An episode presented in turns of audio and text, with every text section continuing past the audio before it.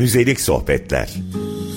Un pas, une pierre, un chemin qui chemine, un reste de racine, c'est un peu solitaire. Kültür ve insana dair müze odaklı konuşmalar. C'est la mort, le sommet, c'est un piège entrouvert, un arbre millénaire. Hazırlayan ve sunanlar Emel Gülşah Akın ve Ayça Bayrak Ulu. Merhaba sevgili dinleyenler. 95.0 Açık Radyo'da Müzik Sohbetlere hoş geldiniz. Ben Emel Gülşah Akın. Ben Ayça Bayrakulu. Hepinize iyi haftalar. Bu bölümün içeriğini anlatmadan önce bize ulaşabileceğiniz Twitter adresini söyleyeyim. At Ancient Things kullanıcı adından ya da arama çubuğuna müzik sohbetler yazarak Twitter hesabımıza ulaşabilirsiniz. Bizimle ilgili bir şeyler yazıyor ya da söylüyor olursanız lütfen bize mention atmayı unutmayın. Arada kaçırabiliyoruz çünkü. E, müzelik sohbetlerde önceki bölümümüzde e, Ağustos ayının sonlarındaki e, Prag'daki İKOM'un 26. Genel Konferansı sırasındaki olağanüstü genel kurul tarafından oy birliğiyle kabul edilen yeni müze tanımını konuştuk. E, 13 Eylül'deki bölümümüzde de İKMAH Başkanı yine Burçak Madran da bu konuyu konuştuk iki bölüm olarak. E, son ikinci bölümümüzde ise müze tanımı nedir, neden ihtiyaç vardır, neden farklı bağlamlarda ele alınmalıdır gibi sorulara yanıt aradık. E, Burçak Madran'ın ardından biraz daha artık müzelerin düşünsel temelindense e, fiziki hallerine döneceğiz. Müze binalarının e, başka versiyonlarına uydu müzelere bakacağız bu bölümde. Uydu müze derken tabii ki hepiniz anlamışsınızdır zaten hani bir uzayda uçuşan bir uydudan bahsetmiyoruz. Uydu müzeler aslında şube müze olarak da bazı kaynaklarda geçiyorlar. E, belirli e, köklü bir müzenin farklı bulunduğu şehirden ya da ülkeden e, yeni bir şube açması anlamına geliyor bu uydu müzeler. Ana müzenin bir şehir ya da kurumla bir bedel karşılığında müzenin bir şubesini açmasına dayanan iş ortaklığı kısaca. E, bu ortaklığa göre de tabii ki e, müzeden müzeye fark edecek şekilde bir şey bu ama uydu müzeye ev sahipliği yapan kurum ya da şehir yalnızca müze binasının e, ve idari masraflarını karşılamaz aynı zamanda ana müzede belirli bir ücret öder. Bunu örnek olarak mesela Hermitage Amsterdam'ın her ziyaretçiden yalnızca 1 doları Hermitage Rusya'ya e, aktarmasında verebiliriz. Çok cüzi bir miktar aslında baktığımız zaman her e, ziyaretçiden 1 dolar. Ama yine de e, müzenin isim hakkını sanırım kullanmasıyla alakalı bir şey. Ayşe peki sen bahsetmek ister misin? Nereden çıktı bu uydu müzeler? Tabii şöyle e, en bilindik örneği aslında hani uydu müze deyince aklımıza gelen hatta literatüre de Bilbao efekt olarak girmiş zincir olarak müzelerin açılması Guggenheim Müzesi ile başlıyor. O müzenin de 1988 2008 arasında yöneticiliğini yapmış Thomas Krenz bu fikrin mucidi aslında uydu müze fikrinin. Şöyle bir fikirle ortaya çıkıyor Krenz. Guggenheim'ı e, uluslararası yarı özel kurumlardan oluşan bir zincire çevirme fikriyle. Tabii bu müze için de ciddi bir kaynak yaratıyor. Sen de bahsettin ödenen belirli ücretler var bu e, isim hakkıyla ya da işte çeşitli danışmanlıklar almak için e, uydu müzelerin ödemesi gereken. Krenz başladığında birçok girişim oluyor. Farklı coğrafyalarda, farklı şehirlerde. Hepsi e, Amerika Birleşik Devletleri'nde değil, kıta aşırı ya da işte sınır aşırı örnekleri de var. Bu örneklerin kimi başarılı oluyor, kimi başarısız oluyor. Başarılı olandan e, girişte de böyle kısa bahsettim. Bilbao'daki en meşhur örnek Bilbao Guggenheim. Çünkü e, bir kenti cazibe merkezi haline getirmek için bir kültür kurumunun ne gibi işlevler atfedilebileceğini çok iyi açıklıyor. Formül de şöyle aslında 97'de Frank Gehry işte o dönemin ünlü mimarlarından günümüzde de ünlü çok e, kentin peyzajından e, farklı dikkat çekici bir bina inşa ederek Startecture de deniliyor buna. Yıldız bir imza bir bina inşa ederek aslında e, Bilbao'ya gitmek için bir neden oluşturmuş oluyor. Bunun gibi işte farklı farklı yerlerde yine Guggenheim'ler var. Abu Dhabi'de 2025'te bir şube açılması planlanıyor. Abu Dhabi zaten dikkatimizi çekmişti bu Sadabat adası ile oradaki bir müze adası oluşturuldu. Louvre 2017'de açtı. Aslında bu büyük modern müzelerin, tarihte işte modern olarak anılan müzelerin bulundukları ülkenin dışına çıkarak uydular şeklinde e, yayılması olarak e, anlayabiliriz uydu müzeleri. Sence peki Gülşah şeyi ne düşünüyorsun o konuda? Hani biraz böyle sanki bu kültürel bir emperyalizm gibi anlattım ben. Böyle bir yayılmacı zihniyet var arkasında ve tabii ki ticari bir şey var. Yani paraya dayalı bir ilişki var diye. Eleştirel kısmı bırakırsak faydalı olabileceği yönler var mı sence uydu müzelerin? Ben onların varlığı ile ilgili aslında iki tane e, kökenine dayandıklarını düşünüyorum. Ya da nasıl diyeyim okuduğum şeyler içerisinde iki farklı e, sebebe bağlanıyor uydu müzelerin varlığı. Bir senin de bahsettiğin gibi aslında kültür emperyalizm ya da işte kapitalist sistemin e, kültüre sızmasıyla alakalı olan e, bu uydu müzelerin e, bağlı bulundukları yani ana müzenin ülkesinin artık kültürünü e, yaymak amaçlı soft power aracı olarak hani gizli bir güç olarak kullanılmasına çalışılması. Bir de e, ana müzenin o kadar çok koleksiyonu var ki işte milyonlarca parça eseri var. Artık bunları farklı yerlerde de sergilemek istiyor ve e, gerçekten hani halka hizmet e, yapmak adına açılan bir e, uydu müze ol, olduğu e, düşünülüyor. Çünkü işte depoda sürekli bekleyecek bu eserler ve insanlığa faydalı olamayacaklar. Dolayısıyla e, insanlığa faydalı olmaları için işte size ödünç verelim biraz da siz gösterin gibi bir e, iki farklı amacı olduğu düşünülüyor. Ama hani senin de dediğin gibi hani Thomas Cranch'ı zaten e, müzeci dinleyenlerimiz varsa eğer biliyorlardır. E, Ali Artun'un kitaplarında çok fazla bahsettiği problemli bir karakter Thomas Cranch. Çünkü e, kapitalist eğilimleriyle birlikte sanat e, camiası tarafından çok da sevilmeyen ve işte yaptığı şeyin çoğunun bir kar e, amacı güdülerek yaptığı düşünülen bir e, müze yöneticisi kendisi. Guggenheim'ın senin de bahsettiğin Bilbao etkisi vesairesi de zaten bununla alakalı. Ama onun dışında mesela bahset, Louvre'dan bahsettin az önce.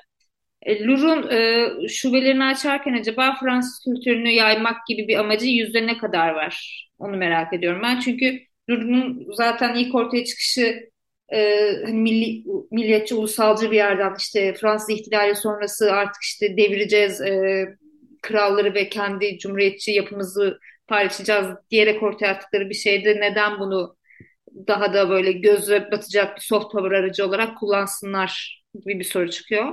Ama bunun diğer bir versiyonda başka bir soru olarak şöyle geliyor aklıma. E, Hermitage Müzesi'nden bahsetmiştim az önce. Bu bir dolar veriyorlar Hermitage Amsterdam diye. E, St. Petersburg'da kurulmuş olan ve 1764 yılında kurulmuş olan orijinal şey Hermitage Hı-hı. aslında e, paylaştığı eserleri mesela Amsterdam'daki yerinde ya da Las Vegas'taki yerinde biraz daha kültür emperyalizmi ya da soft power aracı olarak kullanıyor. Hatta e, şöyle bir e, şey de vardı okudum kaynaklardan birinde. Hollanda ile yakınlıkları, Slav kökenlerinin yakınlığı olduğunu ve işte Hollandalı sanatçıların zaten çoğunun eseri Hermitage'da bulunduğu için Hermitage Amsterdam'a şube açmalarının daha kolay olduğunu söylüyorlardı. Ee, ve şöyle bir şey de var mesela. Hermitage Amsterdam'ın e, ev sahipliğini yapan bina 1700 yıllarda kurulmuş bir bina ve bu bina için sadece e, sembolik bir ücret olan 1 dolar ödüyorlar yılda. Bu binanın kirası için devlet tarafından veriliyor bir bina kiraya. Dolayısıyla hani gerçekten kültürel emperyalizm aracı olarak kullanılacak olsa devlet böyle bir şey girer miydi? gibi bir soru geliyor benim aklıma. O kadar da şey hani o kadar gizli yapıyor ki Rusya'daki Hermitage hiç fark etmiyorsun falan gibi bir şey olmuyordur zaten. Ya da mesela son gelişmelerin ışığında Ukrayna-Rusya e, savaşı sürecinde Amsterdam'daki şube e, Rusya'daki ana şubeyle olan bütün bağlarını kopardığını açıkladı. E, tamam, keza bilmiyordum. Şey, Aynen öyle. Basında yer aldı değil mi? Bayağı Art Newspaper'da gördüm ben. Ki hani onu da geçelim. Rus e, sanatçıların eserleri falan artık hani biliyorsun yayınlan ve önceki bölümlerimizde de bahsetmiştik. İşte sanatçıların eserleri kapatılıyor, kitapları dağıtılmıyor. Ee, hani her türlü ambargo vesaire uygulanıyor. Ee, ama mesela şey konusu da var. Desentralizasyon var mı mesela bu şube açılmasında? Bir merkezin dağıtılması konusunu görüyor muyuz? Ee, çünkü yanlış hatırlamıyorsam Louvre'un Lens'te bir şubesi mi vardı? Küçük bir kasaba ve e, işte buradaki insanların katkısı yeni bir kültür merkezi oluşturulmak adına böyle bir şey yapılıyor. Ama işte desentralizasyon yapacağız diye aslında mütenalaştırma mı yapılıyor? Hani uydu müzelerin kendi faydaları ya da nedenleri dışında ortaya çıkardığı çok fazla yan soru da var bence. Öyle düşünüyorum. Bir de mesela e, Nevzat Çevik adlı bir hocamızın bir makalesi var bununla ilgili. Müze depolarındaki eserlerin değerlendirilmesinde çağdaş yaklaşımlar, depo ve uydu müzeler üzerine diye. Uydu müze konuları konuşulurken depo müze kavramı da çok fazla e, göze batıyor. Hani az önce bahsettiğim bazı uydu müzelerin sebebinde depolarda eserin çok olması gerektiği demiştim ya. Onun gibi bazı müzelerinde aslında uydu değil de depo olduğu gibi şeyler var. Ama neden uydu müze dersek yani bence e, sen neden ihtiyaç duyacağımızı düşünürdün onu sorayım mesela önce. Yani şöyle geliyor bana e, uydu müze sanki o yani zincir şeklinde ve şey örnekleri de var tabii. Aynı ülke içinde açılmış şube müzeler de olabilir. İngiltere yine hmm, nevi şahsına münasır ayrı örnekler veriyor müzecilik alanında. E, Tate'e bakarsak hani Tate'in de şubeleri var. Anlaşması nasıldır, idari yapısı nasıldır ama benim bildiğim yani detaylı bakmadım ama bildiğim kadarıyla Tate Galeriler Ağı diye bir ağ var ve Tate Britain, Tate Modern, Tate St. Ives ve Liverpool buraya bağlı. Yani aslında bir merkez var. E, o merkezden lokasyona göre dağılan farklı müzeler var. Depo müze deyince Louvre örneğindeki gibi bahsettiğin aslında Louvre yine Fransa'da ee, başka bir yerde bir konservasyon koruma merkezi aslında açıp işte depolarını oraya taşıyıp orada işte belli faaliyetlerini, müzecilik faaliyetlerini yürütürken de bunu kamuya açık bir şekilde yapıyor. Ve bahsettiğin gibi de bunun hani bir e, etkisi de işte mütenalaştırma, orayı bir cazibe merkezi haline getirme. Uydu müzelerde de bu yön var. Yani uydu müzeler aslında bu amaçlarla da sıkça kullanılıyor bir kenti işte ihya etmek için bir kültür ve turizm e, kent haline getirmek için depo müzeler de bu amaçla kullanılıyor. Ama bana depo müze daha işlevsel bir ihtiyaçtan ortaya yani müzeciliğin kendi işlevsel ihtiyacından ortaya çıkmış gibi gelirken uydu müzeler daha kültürel bir olgu gibi geliyor. Yani biraz daha mekanik e, diye düşünüyoruz değil mi depo müzeler? Hani sen öyle Evet. düşünüyorsun. Evet evet yani say- o bir ihtiyaçtan doğuyor sanki. Hani uydu müzeler icat ediliyor böyle. Öyle bir kavram yaratılıyor, öyle bir olgu yaratılıyor ve hani onun altını dolduruyoruz sonra gibi. Hani Guggenheim'dan bahsettik, Thomas Kranz'dan bahsettik. Yani o kadar çok girişimi var ki Hermitage'da da var bu arada. 7 yıl kadar falan böyle Guggenheim Hermitage diye uydunun karesi yani hani burada. Ee, ama şey olmuyor yani onlar işte başarılı olmuyor. Depo müze böyle de bir şey değil yani sanki bence kendi başına var olan bir şey. Yani merkeze daha da bağlı bir şey gibi düşünüyorum. Yani o şekilde baktığın zaman o zaman benim az önce bahsettiğim soft power kavramına geri dönüyoruz.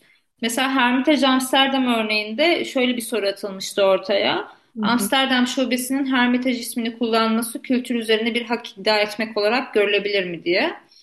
Buna da mesela cevap olarak şöyle bir şey söylenmişti. E, müzelerin faaliyetlerini gerçekleştirmek için meşru bir zemine ihtiyaçları var. Kültürel araçlar kullanılırken hadi işte al bak bu Rus sanatı size de gösteriyorum diyemezsin. Hı hı. E, Rus sanatını temsil edecek bir müze açman ve ardından sonra e, işte bunu gösterebiliyor olman gerekiyor. Ama e, bu da iki yönlü bir aslında soft power yani yumuşak güç kullanımını görüyoruz. Batı müzeleri genişlemek istiyor. Ama varlıkları için de onları dinleyecek insanlara da bir şeyler teklif etmeleri gerekiyor. Bunda da bahsettiğim mesela Rusya'daki Hollanda sanatçılarının e, eserlerini gösteriyor olmaları konusu biraz daha baskın olan bir konu. Hı Ya, hı. uydu müzeler uluslararası bir özellik sergiliyorlar evet. E, politik hedef barındırıyor olabilirler evet. E, ekonomik kalkınmayı teşvik ediyorlar. Milliyetçilik ve mekanla ilgili anlam üretiyor olabilirler. Kimlik oluşumuna ve anlatıları olumlu veya olumsuz şekilde etkileri de bulunuyor evet. Ama e, yani bunun yüzde yüz buna olduğunu bağlamakta çok büyük komplo teoriciliği olur diye düşünüyorum ben.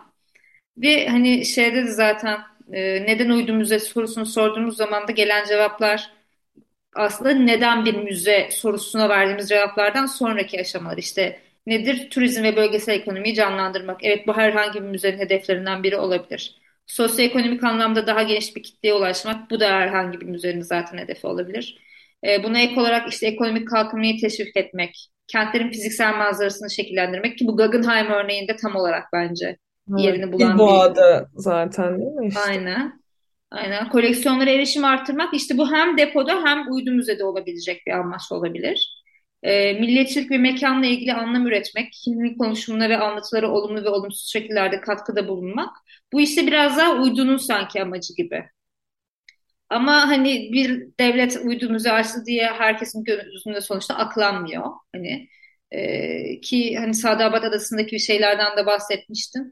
Kimse hani o Batı'nın şeyi çok güzelmiş sanatı hadi hemen bunu benimseyelim ve Doğu'yu arkamızda bırakalım. deyip gelmiyorlar sonuçta. Dolayısıyla uydu müzenin etki alanı ya da etkilemesini düşündükleri açıların belki de daha iyi incelenmesi gerekir ya da bilmiyorum bizlerin belki de biraz daha komplo teoricisi olup hani böyle çok ince ince eser eser bakıp işte şu eseri şu şekilde etkilemiş bu eseri bu şekilde etkilemiş diye de belki bakmamız gerekir bilmiyorum. Burada şeye katılıyorum kesinlikle hani biz böyle internetten ya da işte okuduğumuz makalelerden edindiğimiz bilgilerle konuşuyoruz. Gidip görmek orada birebir bir araştırma yapmak e, daha nasıl diyeyim konuyu derinlikli tartışmaya e, eminim çok yardımcı olur. Tam olarak nelerin sergilendiği, müzenin nasıl göründüğü web sitesinden sınırlı bir anlayış sağlayabiliyor. Kesinlikle. Ve tabii ki web sitesinde de müzenin tamamen işte dijital ortamda nasıl var olmak istediği, kendi nasıl göstermek istediğiyle de ilgili. Oraya gidip gözlem yapmak birçok farklı konuda da fikir geliştirmemize yardımcı olurdu. Bir de şeyi söylemek istiyordum. Marka değeri var. Avrupalı müzeler artık Louvre Müzesi işte ilk modern müze, ilk kamuya açılan müze diyoruz ya bir marka değeri hı hı. var.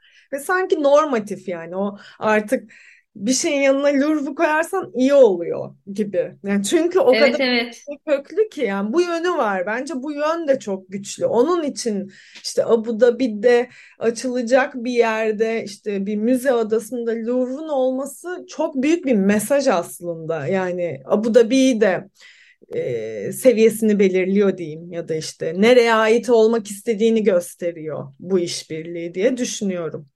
Ya mesela bu kesinlikle bir bakış açısı ve katılıyorum. Ama bir yandan da şöyle bir şey var. Hani az önce de dedim ya işte bir cumhuriyetin aslında göstergesiydi Lur. Tutup da hani şeriatla, şeyhlerle vesaireyle yönetilen yerlerde de bir şubeci olması bu sefer geride bıraktığı insanlara ne anlam ifade ediyor olacak? Öyle bir soru da çıkıyor bence ortaya. Hani Fransız olsam e, ve işte, hani bu nedir derim. yani. Yani birçok karşı da çıkıldı zaten benim bildiğim kadarıyla. Hani karşı çıkanlar da oldu. Yine Hermitage hani öbür örneğimizden gidelim. Hermitage da işte Barcelona'da bir şey açmayı planlıyordu şube. Şangay'da açmayı planlıyordu ve ciddi bir direnişle en azından Barcelona'dakini biliyorum. Kentte direnişle karşılaştı. Yani oradaki insanlar da hem Yine Louvre örneğinden bakacaksak Fransızlar, Fransa'da yaşayanlar ne düşündü var. Hem de Abu Dhabi'de yaşayanlar Louvre'un orada bir müze açması hakkında ne düşünüyor? Bu da var. Yine yani işte... belki de adam diyecek ki Batı'nın ahlaksızlığını getirmişler bu Fransızlar. Zaten bunların eserlerinde hep çıplak çıplak insanlar görüyoruz. Burada da mı bunları sergileyecekler deyip tavır alacak belki de bilemeyiz yani. Ben bilmiyorum evet gündelik hayatta tam olarak yorumlar nedir bilmiyorum ama şey gibi ben böyle kent hakkı anlamında yani orada görmek istediğimiz müzenin adında yani bir kentin müzesinin adında niye işte merkezi Paris olan bir müzenin adı var yani niye böyle bir durum var? Yani çok daha böyle e, şey gibi çok temel bir soru olarak düşündüğümüzde yani niye Abu Dhabi Müzyum değil de Louvre Abu Dhabi adı müzenin? Marka değeri senin dediğin gibi değil mi? Evet. Burada kurumsal iletişimcileri göreve çağırıyoruz sevgili dinleyenler. Süremizin sonuna geliyoruz sanırım. o zaman kurumsal iletişimciler sonraki bölüme kalsın. Bizleri dinlediğiniz için çok teşekkür ederiz. Haftaya görüşmek üzere. Pardon iki hafta sonra görüşmek üzere. Hoşçakalın. Hoşça.